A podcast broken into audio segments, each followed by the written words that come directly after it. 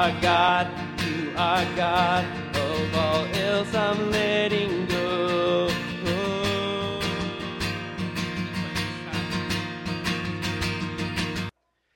We'll be continuing on uh, as we um, continue to study uh, the book of Jonah.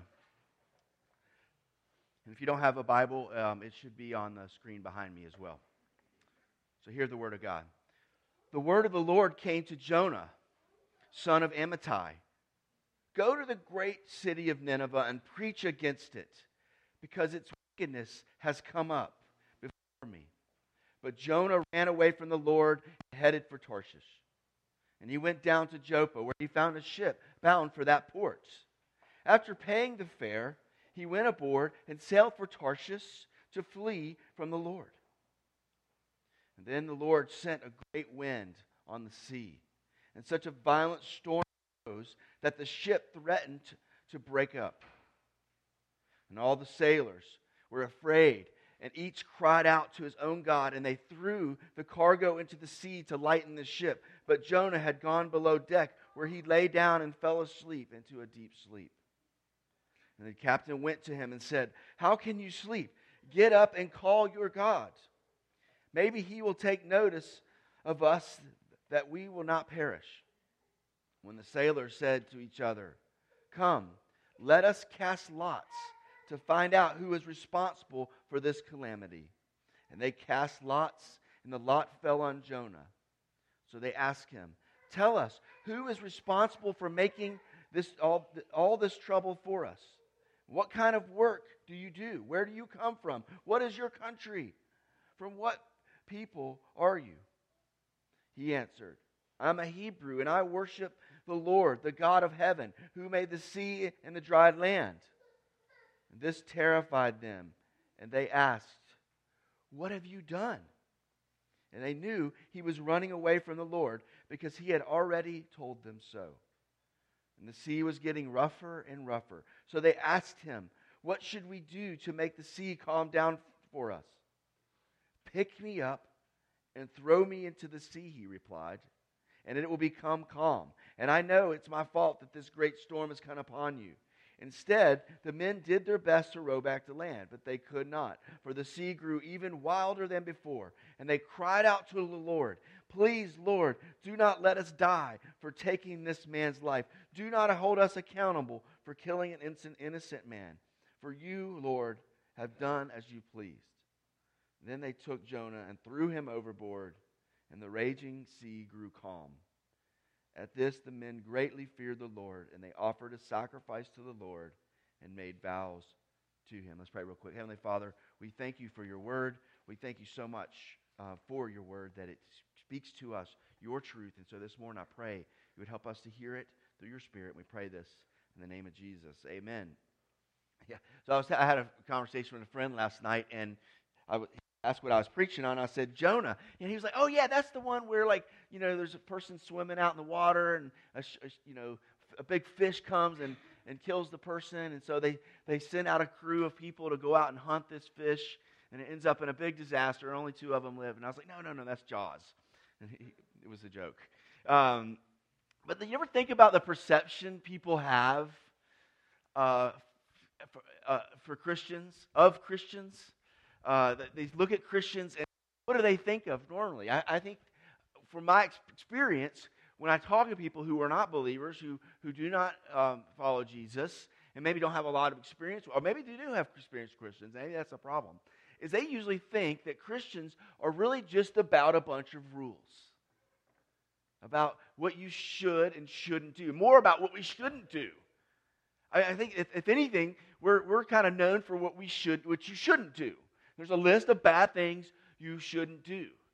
And so, you know, the way we've taught Jonah fits right into that, doesn't it? We've kind of said that. When you look at the book of Jonah, you, you look at it and you think, uh, and it's been taught, here's this, you know, little story that's made for little kids, that if, you know, if you do, disobey God like Jonah did, he was called to go to Nineveh, and you, you disobey, and, uh, and so and God's going to bring a big fish, and he's going to swallow you whole. So if you do bad things, God's going to make you pay. And so you better not do bad things. And if, but if you all have done bad things, okay, repent and start doing the right things. So don't be like Jonah. That's the moral of the story. The problem with that is it doesn't end that way. So if it, that was true, the story would go, Jonah disobeyed. He, you know, got himself into trouble. He repented. He finally went to the Ninevites. They repented. Uh, you know, he preached judgment to them. They repented, and he celebrates with them happily ever after. That's not the end of the story. At the end of the story, we see Jonah pouting, furious, and angry, and it ends that way. So, what's it about? The story of Jonah, we've seen, is about not disobeying God and then, or being like not like Jonah or being a good guy or a girl or whatever. It's about the heart of idolatry. And that Jonah rebelled and turned against God, not just because he was being a bad guy, but because his heart was chasing after things other than God. And and so Jonah's story is really, it's actually kind of a portrayal of the practical insanity that comes when we chase other things than, than God himself. And so, and our whole reality begins to become warped and shaped by that. And so in the book of Jonah, we see into the heart of idolatry. Okay, we, we saw last week, the week before, why he ran. He ran because his heart wanted things above God himself. And we said idolatry, okay, just remember, redefine that, okay? Idolatry is looking to your own wisdom and competence or some other created thing to provide the power, approval, comfort, and security that only God can provide. So it's seeking anything out... side of God to provide you what you think you need. And that could be anything, good or bad. And so, what do we learn from that? What does idolatry do to us? What is what are the the, the symptoms and results, so to speak, of idolatry? That's kind of what I look at today, is where did it take Jonah? Where did it lead him in his life? All right, so let's take a look what we can learn from Jonah's idolatry. And the first thing is, is idols always drive us away from God. Idols always drive us away from God. Let's call this spiritual disobedience. Spiritual disobedience. Okay, and so let's go to the commands. When we think about Christians, we already said, uh, when you look at the Ten Commandments, and you ask people, if you go to, out on the street somewhere, and with a microphone, you gotta, you know, you got to do that. And you go out on the street somewhere and you ask somebody, hey, can you name some Ten Commandments? And most people would be able to say, yes, I can name some. And guess where they're going to start? Do not murder. Do not steal. Do not commit adultery. You know, and, and they might even be smart enough to say, don't, don't do anything on Sunday. Observe the Sabbath. What's funny is, though, if you ask most people, I could almost, I could, I would be willing to bet good money on this. If you ask most people, what's the first, ten, what's the first commandment? They're going to say, "Do not murder," probably, right? Problem is, that's like down in the list, like sixth or something, right? Fifth, sixth, seventh. Thank you, seventh. So, what is the first? The first is, you see this in Deuteronomy five. You shall have no other gods before me.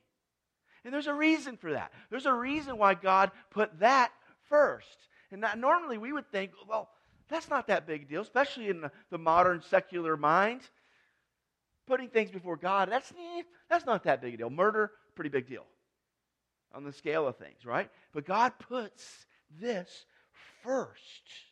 Why? Because Jesus said it. Uh, you can bring this up for me. in Matthew six twenty-four, he says, no one can serve two masters. Either you will hate the one and love the other, or you'll be devoted to one and despise the other. You cannot serve both God and money. So let's think about it in marriage. Com- commitment in marriage to one person makes marriage possible. You know, I mean, like, who's married somebody who says, I mean, I guess it happens, but most of us are not going to be okay with somebody saying, yeah, I'm, uh, I love you, I will marry you, but I want all these other people too. See, the beauty of commitment in marriage is that it actually, even though it seems like a bondage, it actually frees you to actually love somebody and to be yourself and to be genuinely loved, because you're no longer, you're not performing anymore. You've both committed to each other in a covenant that says, no matter what, I will stay with you. And that allows the other person to be themselves and to be known. And two people who can know these, know each other genuinely. Without that commitment, it's not there. And so God says, "You, there should be no gods before me." In other words, the most important commandment is that, that I be God to you and I alone be God to you. And so, um, so the, think think about you know, the Ten Commandments. So Martin Luther pointed out wisely, the reason to this is that in order to break the, the, those other commandments down the list, like murder, stealing, and whatever, that you, you first have to break the first commandment. You know, you know, it's like a domino effect. So we normally think, okay, I committed murder, therefore that means I've some, you know, that then therefore. It, it's, it's like if you have committed murder, you have put something in your heart before God. It's like a domino effect. And if you put other things before God, you will break those other commandments. And Martin Luther wisely pointed that out. And so in Jonah's life, let's look at Jonah's life here. And we mentioned some of the things that were the idols in his heart. His his his nationality, his patriotism, his his his reputation, his ministry, his job, whatever you want to call it, was on the line here. And even so, and also his sense of own sense of rightness and righteousness, uh, that he felt like a better person than the Ninevites and so on. So he had these idols, and those idols push put God over here, and he put them up over here above God. And that caused him to run. Because if you think about Jonah, I don't think Jonah had on his list to run away and go to Tarshish. I don't think he was dreaming of Tarshish, you know, and that vacation. Because, like, I don't think it was it was it was as far into the uh, wilderness, so to speak, far away from civilization that he could have gotten in the other direction from Nineveh, from what we know. So he wasn't thinking, oh, I can't wait to go to Tarshish, man. It is so lovely there, and the party scene is great. You know, they have good margaritas, nothing like that. He ran, and he went in that direction entirely because he had put things before God. So, in other words, his idolatry led to his disobedience. But idolatry also, it doesn't just... Um, cause us to disobey God, it drives us away from Him. I mean, notice it says that, that he immediately rose up and fled the presence of the Lord. So when, when we set up idols in our hearts, it's going to lead us into disobedience, and it's going to lead us away from the presence of God. That's number one. That idols always drive us away from God. Secondly, idols always take us down. And I'm using the word down here, and I'll explain what I mean here. Um, and, and, and another way to put this is it leads us into spiritual darkness. And but you, in, in the passage here, there's a key word. When I had to translate this when I was in seminary, uh, one of the key words that just kept coming up is the word down. He went down to Joppa. He went down to the ship. He went down into the bottom of the ship. He fell down into sleep. He went down into the ocean. And all these, the word down, down. I mean, and, and Jonah, uh, the, the author of Jonah is painting a picture of, of him descending into darkness and descending down and down and down. It's a really interesting, really interesting cool here in this first chapter. And so, in other words, idolatry always takes you where you don't want to go. Idolatry will always lead you into bad, dark places you weren't intending. It always leads you into a bad place. So for Jonah, okay, um, the last thing he wants to do is to go to Nineveh and to be around a bunch of pagan idolaters. That's the last thing on his list, right? Well, where does he end up? On a boat full of them. And, you know, I mean, that's the, the picture here. Like he's he's fleeing from these pagans that he doesn't want. He doesn't want to obey God and go there, and so he he leads him, and he ends up right in the middle of them in a boat, in a bad place. All right, and um, but the, then, okay, he wanted so badly to, re- to protect his reputation, but he ends up looking worse than a bunch of pagan sailors. Y'all see that in the story here? Like who's They they end up repenting. They end up being the righteous ones. Okay? He wanted so badly to preserve his nation, but ends up rejecting the very God that supposedly created that nation and would, could be the one that would protect it. And then he wanted so badly to preserve his righteousness, but he ends up running from God in, in disobedience. Fleeing from the presence of the Lord. So idolatry, when we have these, these goals and we're trying to achieve these things, what ends up happening is the very opposite. And we end up putting ourselves in a, in a bad place. So idolatry always leads us to where we don't want to go. So if you're, if you're in your heart is, is freedom. I want freedom. I don't want anybody to tell me what to do. We end up slaves to the things that we have tried to make yourselves free with. Okay, we we we want to look righteous. We want to look good for people. We want to be a good guy or girl, whatever, and it ends up causing us to be critical and hateful. It really ends up being really wicked in our hearts. Or we want comfort and pleasure. The problem is that it just ends up creating more discontent and, and, and a, a longing, a thir- constant thirst for more. This is what addiction's all about. Or we want control. And our very control of things creates chaos and misery in our lives. Or power. We want power, and the more power we try to get, the more we realize how impotent we really are. Or we want safety. And as we try to create safety in our lives, we end up putting ourselves in danger.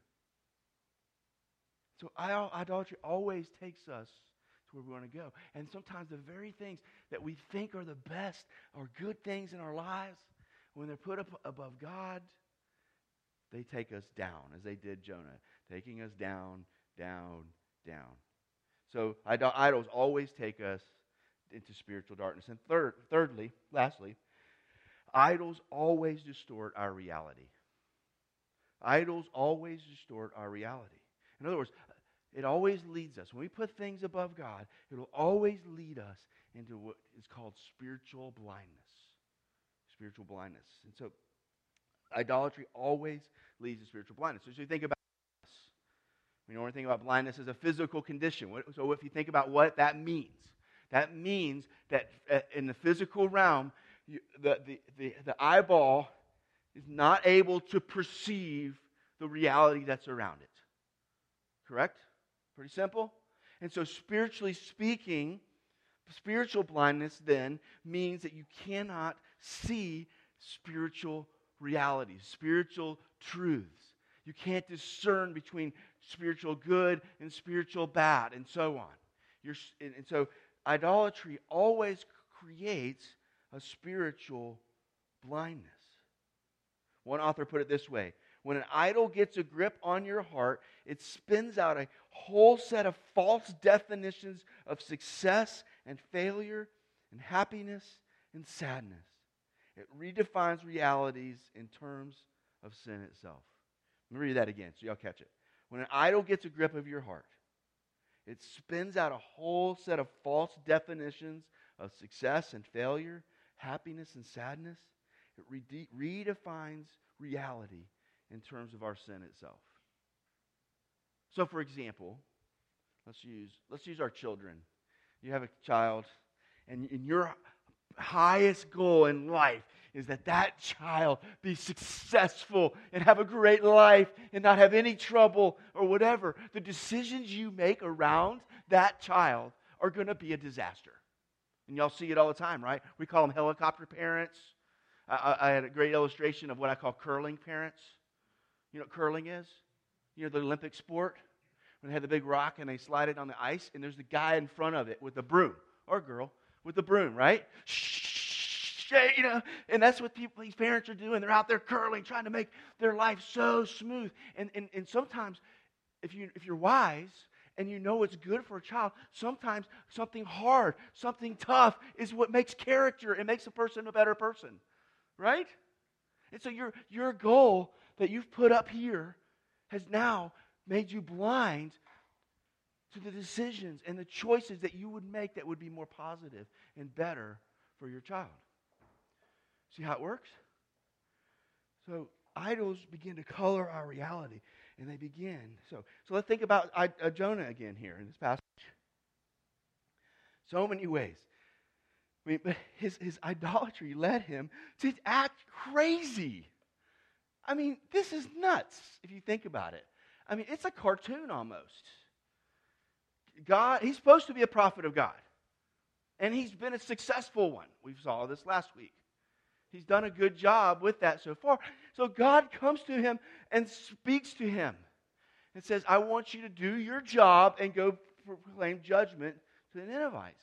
And he just, he doesn't hesitate. He doesn't complain. He doesn't do any, he just runs. I mean, the, the text is really abrupt. It says, the word of the Lord came to him and he fled. See ya. He bounced. I mean, it's just crazy. It's nuts. I mean, so... Uh, idolatry creates in us craziness. And then he's like, throw me from the boat. You know, just, I mean, it's nuts. And at the end of the, the, whole, the whole book, like you said, you know, it doesn't end where the Ninevites repent and everybody's happily ever after. You see him pouting and furious. And he, you know what he's pouting and furious about? Yes, the Ninevites. But he's pouting and furious because the plant God had given him for shade dies. It's nuts. It's, he's lost his marbles, so to speak. Reality is just all over the place for him. It reminds me of, a, uh, of an old movie. I don't know if y'all remember this. I, I want to say early eighties, maybe seventies. Uh, it's, a, it's a story about uh, um, these bushmen in Africa. I can't name it. I don't know what kind of, it's a real tribe of people. And they're there, and it shows an, air, a, an airplane flying over, and a guy in an airplane just finishes a, a bottle of Coke, Coca-Cola, and throws the bottle out the window. And the bottle comes flying down to earth, whoop, whoop, whoop, whoop, whoop, whoop, and hits him on the head. Oof, right? And here he, he sees this bottle, and, and he's like, never seen anything like it. It is beautiful. It is shiny. You can see through it, but it's hard. And so he takes it back to his village, and everybody is amazed by the bottle of Coca-Cola, this empty bottle of Coca-Cola. And everybody's never seen anything quite like it. And they start to discover you can do cool things with it. You know, uh, you can, you can. It's a great tool for mashing things or rolling things. And then the problem is everybody starts to fight over it. And they keep hitting each other in the head with it. It's kind of a funny, comedic thing. And then so the, the, this guy, this, he's like the chief of this tribe, decides that this that God must have made a mistake, hence the name of the movie, The Gods Must Be Crazy. And he decides he's going to take this bottle and take it to the edge of the earth and throw it off the edge of the earth. And that's the story, him on this journey of nuttiness, craziness. And his so his re- spiritual reality, if he had just known that that was just human, that's just garbage, he would have, you know, not thought about it. But instead, his spiritual reality was that the gods have, must have lost their mind to give them this one thing. And that's where Jonah's at. He has lost any spiritual sense of reality. And so what happens is a couple of things. First, worst of all, in a, when we put our hearts in things outside of God, which is called idolatry in the Bible, it's a very simple thing to do. Okay? First of all, and worst of all, we become blind to God's glory. We begin we can become blind to God's glory and His goodness to us. Look with me in Second Corinthians chapter four, verse four. It says, "The God of this age has blinded the minds of unbelievers." Y'all have read that before? So there's this, I think he means here the enemy or Satan, or he may mean just the spirit of the age of idolatry, okay? Either way, it doesn't matter, okay? "So that they cannot see the light of the gospel that displays the glory of Christ, who is the image of God." But what, and, and what you see in the larger context there is that they're blinded. People who are outside of Christ are blinded, yes, by the God of this world, but because they have chosen things other than God. They've put their hearts in idolatry. And what happens is that they become blinded, okay, to the, the glory of Christ in the gospel. In other words, the goodness and the beauty and the love and the mercy, what one, uh, one uh, pastor calls the peculiar glory of God. Not, not, and yes, God is glorious in that He's shining, He's bright, He's powerful, He's, you know, in, immense and righteous and holy, yes. But it's a, a peculiar glory. He's a God who is willing to suffer and to give and to sacrifice and to love. And it's a peculiar, amazing glory. And when we put our hearts in things other than God, we become blinded to what is truly beautiful and amazing. Somebody put it this way. I, John Piper, a pastor, put it this way. There's something wrong with our spiritual capacities to discern, let's talk about in idolatry, the beauty and value of what we see, so that we always wind up preferring other things over God. I've used an illustration. So we miss the beauty and splendor of God's glory right in front of us. So there was an illustration. It's actually, somebody said, this is how Charlotte, North Carolina was started. But there was a guy who whose kid uh, skipped church one Sunday, and he was out fishing, and he saw this really shiny rock in the creek bed. He brought it home. It was really big, like about three pounds worth. And it was really shiny, but they didn't really know what it was. So for three years, it was a doorstop in the front door of their house. So one day, a man came along, wise enough, smart enough, I think he was, might have been a jeweler, and he recognized what that was. It was rough gold, three pounds worth. And he offered that man three dollars for it. It was worth about one hundred thousand dollars in the time. It was just millions today. They had no idea what was right in front of them, holding a door open. And that's what idolatry does. The glory of God right in front of us. And we're looking for pleasure. We're looking to distract ourselves, or we're looking uh, for power, success, and all these other ways. And the glory of God, the gift of all the things that we, our hearts would truly, genuinely long for, would be ours if we would just reach out and take it. But also, it blinds us from the needs of others, doesn't it? When we're putting our hearts in all these other things, we we become focused not on God and how He might have mercy for others, but instead we become focused on ourselves and ourselves only. And even the things, so let's go back to use, looking at our children and our hopes for them. If if that's our highest goal, we're, we don't really care about them. It's really about us. It's about how I I look and how I've succeeded and how I've had this great kid or whatever. And so on. You go down the list. And so that, that we begin to serve the very things we hoped would serve us.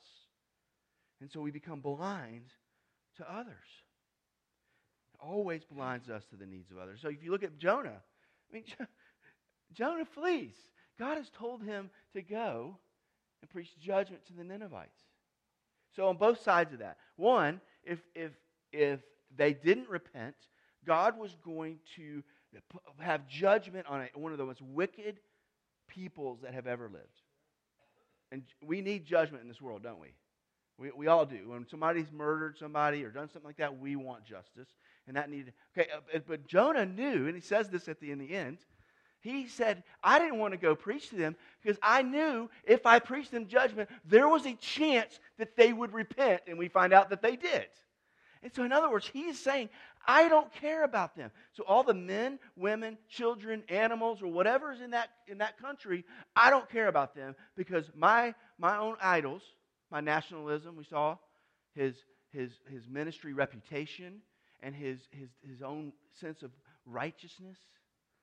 He, those were up above God, and it made made him blind to a whole nation of people that could receive mercy and grace. It reminds me of a guy I knew. He was a youth pastor, and he was out in his community, and he preached the gospel to these teenagers. And they received it. He was like, this is amazing. So he invited them to church. He was so excited. He was like, and they came. They actually came. And after the service, one of the elders came to him and said, they can't come back here. Why? Because they're black. I don't want them here. So this guy's idol of race, self-righteousness, blinded him to the needs of others and mercy for others. That broke my heart to hear that. Reminds me in the uh, during uh, nineteen forties in Germany during the Holocaust, this tale of his church. I remember talked about this, and and during the church, the the trains heading to the concentration camps would pass by the church on the Sunday morning, and, and the congregation, would, and, and because and because of the, the, the, the screams and the yelling that would come out of these trains, the, the congregation would just sing louder to cover it up. That's the kind of spiritual blindness that occurs when we put things above God. Even innocuous things that seem pretty good, like raising children. So, let me conclude by saying something. Cheer up. You're a horrible idolater. We say that around here. Cheer up. You're worse than you think you are. However, cheer up. God's grace is greater than you could ever dare dream. He sent His only Son to die to rescue us from our sin and idolatry. He, he sent His own Son to show us His peculiar glory, that we might be wooed back to believing and, and trusting and putting our hearts and lives in Him, fulfilling the greatest commandment, that we would love God with all of our heart, soul, strength, and mind, and our neighbor as ourselves. So practical takeaways, real quick. First of all, repent and gaze upon Jesus. This is where we start. We start by stopping, beginning to, to, to repent from putting our heart in things that we know are above God, and we turn back to Jesus, and we gaze upon Him and what He has done for us. We see this in that same passage as Second Corinthians we saw earlier. It says, for God who said, let light shine out of darkness, has made light shine in our hearts to give us the light of the knowledge of God's glory displayed in the face of Christ. That's the solution to idolatry and spiritual blindness. Okay, secondly, learn from others or other believers. Okay, uh, notice Jonah didn't talk to anybody. He didn't consult, and he probably should have. Why? Because we're told throughout the Scripture that uh, Jeremiah seven nineteen, seventeen nineteen, excuse me, the heart is deceitful of all things, and so we're commanded. In Hebrews chapter three, verse thirteen, exhort one another every day as long as it's called today, that none of you may be hardened by the deceitfulness of sin. So when we talk about D N A groups around here, it's our small, small three to five guys, three to five girls who meet together over God's Word to encourage whatever, that is a place where we can, and so that's why we've been pushing the D N A groups, because that's where you're going to be able to discover it, because it's hard to see sometimes. Okay, another is learn from the word world. Excuse me, learn from the world. Um, there was a guy named Hugh Martin uh, on his commentary on Jonah entitled the chapter "The World Rebuking the Church." I thought that was great. Uh, chapter two is, you know, Nineveh. Uh, actually, chapter one and two. Uh, Jonah is the one getting thrown overboard, and it's the pagan sailors who are repenting and, and believing and trusting God. So it's the world rebuking the church. And so, in other words, we see pagans responding to God in an appropriate manner, and Jonah was not. In other words, let me tell you what. The, it, the non-Christians see our stuff. They see our idolatry. They're aware of it, and we need to listen to them. They say it all the time. They call us out on it all the time. And sometimes we're so arrogant, we can't even see it. They're, they see it. And we, because we're hearing it from them, we can't hear it. Let me tell you, always listen to your critics, no matter where they are. Okay? Fourthly, learn from your emotions, dreams, and nightmares. In other words, learn from your, where your heart is. Okay? If you wanted to begin to explore where are the areas in my life that I might be putting over God, say, we're emotions. Look at your emotions. Okay? If you want to know where one area is going to get distorted big time is in our idols is our emotions. Okay? Okay? In other words, unyielding emotions. What makes you uncontrollably angry, uncontrollably anxious, or despondent? What racks us with guilt we can't shake? So in other words, you're, where are you blowing up? Where, you know, where is your emotions just out of the out of control? Let me tell you, that is a symptom that you need to be aware of. Okay, dreams. Let's look at dreams real quick. What do you enjoy imagining? What What are you longing for? What can't you stop thinking about or posting about or whatever on the internet? Um, what is it that your heart really is longing for? There's I can that may be areas of potential idolatry. Nightmares. What are you? What do you fear most? What do you fear losing the most? What if you lost it? It would make life not worth living. You know, if you thought to yourself, if I don't have that or I don't get that, I'd just rather die. That might be an idol. idol. Okay? So there's just some ways through these uh, that begin to, to diagnose and discover where our idols are. And the solution is, I already said it, that we would turn away from them and turn into the glory of God in Christ. Now, if you're an unbeliever here this morning,